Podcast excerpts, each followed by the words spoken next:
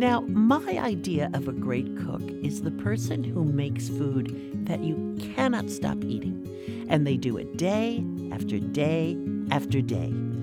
Well, Seattle chef Tom Douglas is one of these people. With 13 restaurants and bakeries in that city, a farm to back them up, a radio show, and cookbooks, you could call Tom the king of the food scene there. And to boot, the James Beard Foundation named him the 2012 Best Restaurateur in the United States. Well, Tom is our latest Key 3 pick. Now, in Key 3, we get into the kitchens of the best chefs we know. It's a master class in the three recipes they each believe are essential to every cook. So when I got together with Tom, he had things set up at the stove. Now, Tom's big. He's tall with this mop of curly hair that's just kind of starting to gray. And he's always doing. He doesn't like to sit still. Yet, he's the first person you'd want to have over to sit down to dinner, you know, just to talk to him. Seattle, I don't know why you stand under the clouds expecting to stay dry. Can't you see the day you ever win that battle is the day they take the rain out of Seattle. Tom, it is so good to be with you again. And it's so good to be with one of my food heroes. Are you kidding me? This is uh always a pleasure to run into you. I'm blushing. So, okay, first recipe of your key three. What is it? One is mom's soup, right? We all grow up. We all grow up with soup, and uh, I think having the one that kind of transitions through mom and then through you to your kids is a great thing to have at your at your disposal. So today I'm going to make a little tomato soup. My mom's came out of Campbell's can. Uh huh. My tomatoes are now coming out of a can, but not you know that's because it's not tomato season. But so I've transitioned just a little bit from a can of soup to a can of tomatoes and made it into soup. And you've got onions sauteing. It looks like a six Just yeah, I'm not trying to get them. Um, I'm not trying to get them dark. I'm just kind of uh, wilting them. Right. I've just added some garlic. If you know, if you add garlic and onions at the same time, your garlic's going to burn before your Right, onions get right, wilted, right? right. So I just added that at the last minute. A little um, chili flake because I like a touch of burn on the back of my throat. Right.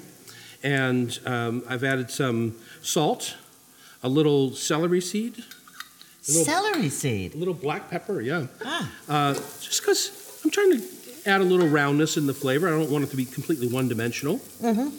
And then um, in tasting these tomatoes, they just need a touch of sugar, not very much. Okay. Uh, and so in goes a tablespoon or two of sugar. And that you can always just test your tomatoes and find out what your sugar, sugar add is. You don't want sweet and sour tomato soup. That's not what we're going for. Right, we want a right. nice, balanced tomato soup.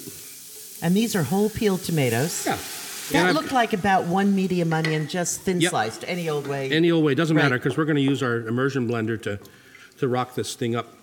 Do you have a particular brand of tomatoes that you like? I don't. You know, with tomatoes, let's just say you shop here in Minneapolis at the Lunds or at uh, Kowalski's or something like that. Right. I would go in and I'd buy one of each of their tomato cans. What are they? Two bucks a piece? Something like It that. It might be a ten dollar investment to get their selection. Take them home, open them all up, and decide which one you like the best. You're a man after my own heart. Well, it's it's a reasonable thing to do. Number Yeah. one, you can just put them together and use them. If you, but, but at the end of the day, most of those tomatoes are canned at the end of the season. They are in that can for the year. It's not like in May you're going to get a different tomato than you got in February. Right. point. Right. Yeah, so they're ripe tomatoes and they're canned uh, typically one time a year, and uh, uh, that that gives you a way to taste and find your best tomato in your market. It's only a ten dollar uh, effort, and it's fun. And then you can put them all together and make the soup. Mm-hmm. okay, so now this has got the two cans of tomatoes and it has the onion that's sauteed and the seasonings. And what have you got here? You've got Now, milk? it's also got a little oregano in there, and if you are reduced to dry herbs, then I Yep. put the oregano in now and let that flavor kind of balance itself out. Right, If you have, by chance, fresh herbs in your garden, right. then I finish with the oregano because I don't want to cook out that, that beautiful floral aroma Ah, so dry herbs go in first with the saute, but the fresh ones go in at the at end At the finish. Yeah. for that brightness. So um, I'm not making cream of tomato soup, but I'm adding a little bit of cream, and I like it for mouthfeel. To me, when you just eat a straight up tomato soup without any cream, it's a little bit acidic on the tongue. Right. And the cream just knocks that back just a touch. And you, you can see it's not cream of tomato soup.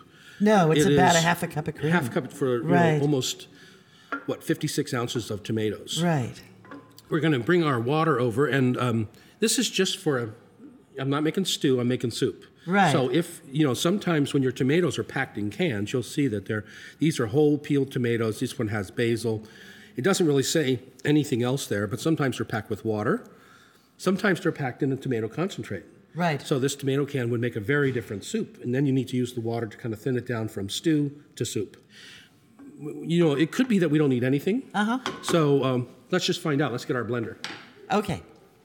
So you've got an immersion blender. Mm-hmm. And if you don't have one of these, I used to think this was the most unneeded tool in your kitchen. People, you know, they ask that question like, "What's the most your most favorite tool in the kitchen? What's your least favorite?" And I used to say the immersion blender because people had given me plenty, plenty of them 20 years ago, and I never used it. It just sat in the corner. It's like, what do people need this for? So finally, my little French friend Thierry, he's a chef in Seattle. Thierry Rautureau the Chef in the Hat. Came over one night. We were cooking dinner together. and He got out the immersion blender to make scrambled eggs. I really, what are you doing? And it just was this perfect kind of fluff that he liked in his eggs. And then he scrambled them up, put them back in the eggshell, and put caviar on top, you know. Right, And then I right, thought, well, that's kind of interesting. And so I got it out. I used it a couple times now. I just love it. You could take this very same pot of soup and try and scoop it into a blender. Nice, Right. right? Right. Hit it on so you have the risk getting into the blender. You have the risk when you hit the on button in the blender and then when you pour it out of getting burnt by hot soup. But where the With immersion this, blender just goes in it there just and goes right into the pan.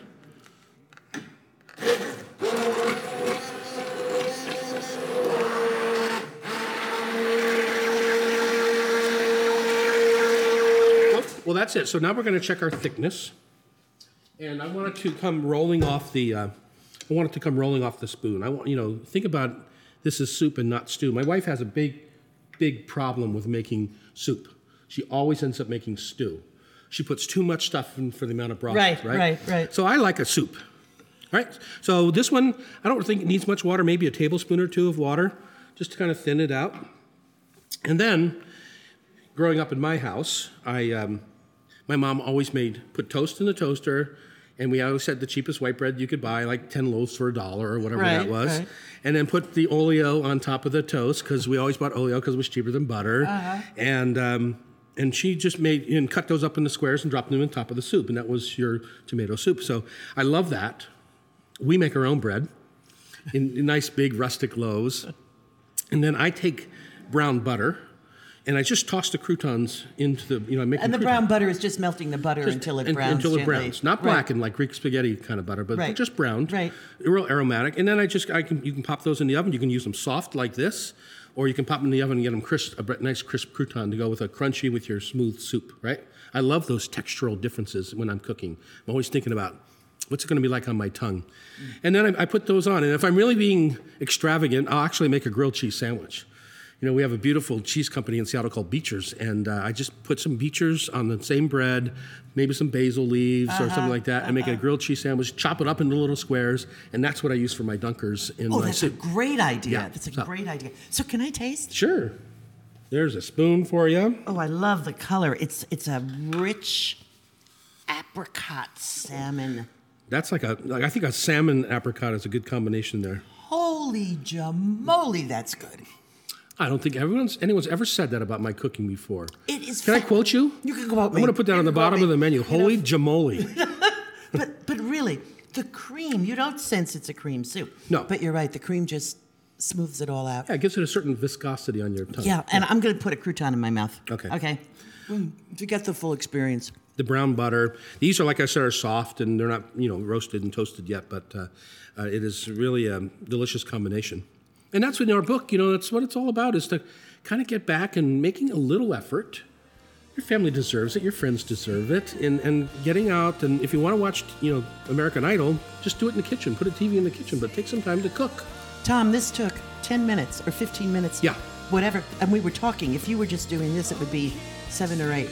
It could be a five or eight minute soup. Yeah. Right. Homemade. Thank you, sir. My pleasure.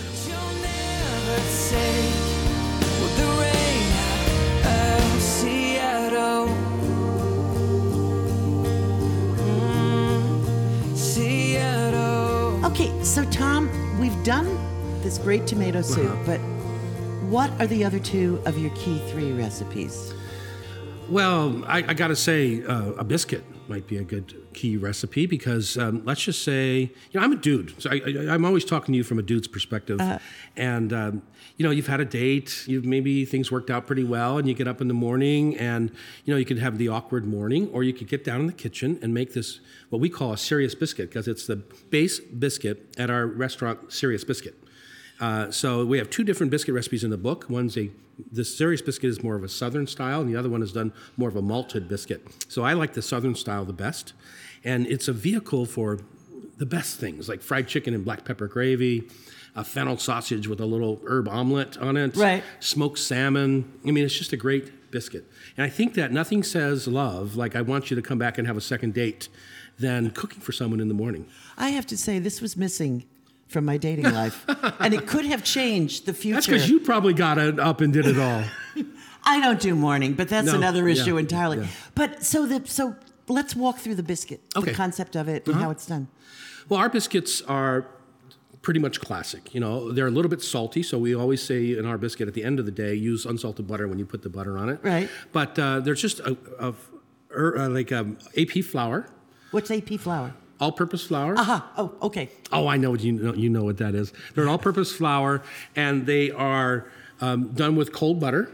And there's two kinds of ways to do the butter. They you can in one of our biscuits you can grate the butter, and that's what we do in, in that one because you take frozen butter and you put it on your grater and you grate it like cheese. Right. And then you don't have to do so much finger work when you're trying to get down to that cornmeal. That's a great idea. Uh, so we take all of our dry ingredients, mix them together with the whisk, and then put the butter in, ice cold butter, and then use a pastry blender for the southern biscuit. And and that's and that's it. Perfectly And what is it? Baking powder, baking soda, salt. Exactly, and it's um, lots of butter, one and a half cups of butter to five cups of flour, uh, a little bit of sugar, and um, it, and some buttermilk is our liquid. Okay. And um, buttermilk has that sass to it. You've got sass, right? You know what I'm talking about. it just has a little tang Uh-huh. that regular cream or half and half or milk doesn't have, and that's why we love buttermilk in most an- anything. Buttermilk sorbet is delicious, but it's just a great thing. And then we put them in the oven. We gently roll them out. I make biscuits into squares. So many people have round biscuit cutters at home, And then you have scraps. and you have scraps. You got to put them back together. They get tough. Blah blah blah. Uh, if you just use your knife or your your board cutter, you know I always keep those uh, board scrapers around, uh, and just boom boom boom, make them into squares. And if they're not a perfect square, you know you have a little round corner that's a triangle. Sexy. So be it. It's it's it's you know it's not all the same. And then frankly, you just slather on butter and some jam, and you're done. Okay, so square biscuits, which is a great idea Mm-hmm. and easy to do. Easy, no scraps. Right. Yeah. Um, the third recipe, the third essential. Well, I picked out out of the Dahlia Bakery cookbook a blackberry lemon thyme crostata, and that sounds all fancy and everything, but it's really just a simple rustic tart. When you're planning your dinner, uh, you don't start planning your dessert after the appetizer and after the entree. You plan it in accordance with the menu. A dessert is a fitting finish to a proper menu. And so it's just like when people say, Oh, I'm too full from dinner, I don't have room for dessert, or I don't want the calories of dessert. Well, you didn't plan very well because I planned a finish for your dinner. So when mm-hmm. there's fresh fruit around, it's a simple way to show some effort to your guest and to your family of taking that and usually either making a crumb topping for a, a berry crisp or an apple crisp, or my favorite is just little rustic tarts. And I keep rounds of pie dough all rolled out, ready to go in the freezer. I pull them out. You just let them thaw enough so that they bend. You make a little fruit tart with uh, the fruit of the season uh, berries, strawberries, raspberries, plums, peaches, you name it.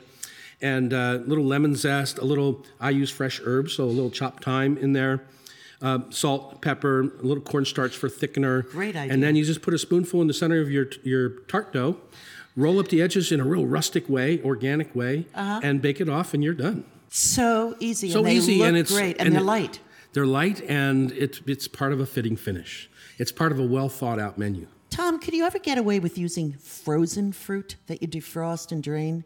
Absolutely, and it's. I look at it the same way. I don't know how much time we have to talk about this, but you're better off, in my mind, say using frozen salmon that's been well frozen, rather than trying to buy something that's farmed and not sustainable. Right. Same with frozen fruit. You're better off using a beautiful IQF or individually quick frozen fruit that many grocery stores have right now that are frozen right at the peak of the season than in the middle of winter buying something from Chile being shipped thousands of miles north and then you don't really know what you have. It's not particularly ripe and you know blah blah blah. So you're much better off with the frozen product. Great idea. Yeah. Tom, thank you. Thank you for having me. It's such a pleasure to be on the splendid table.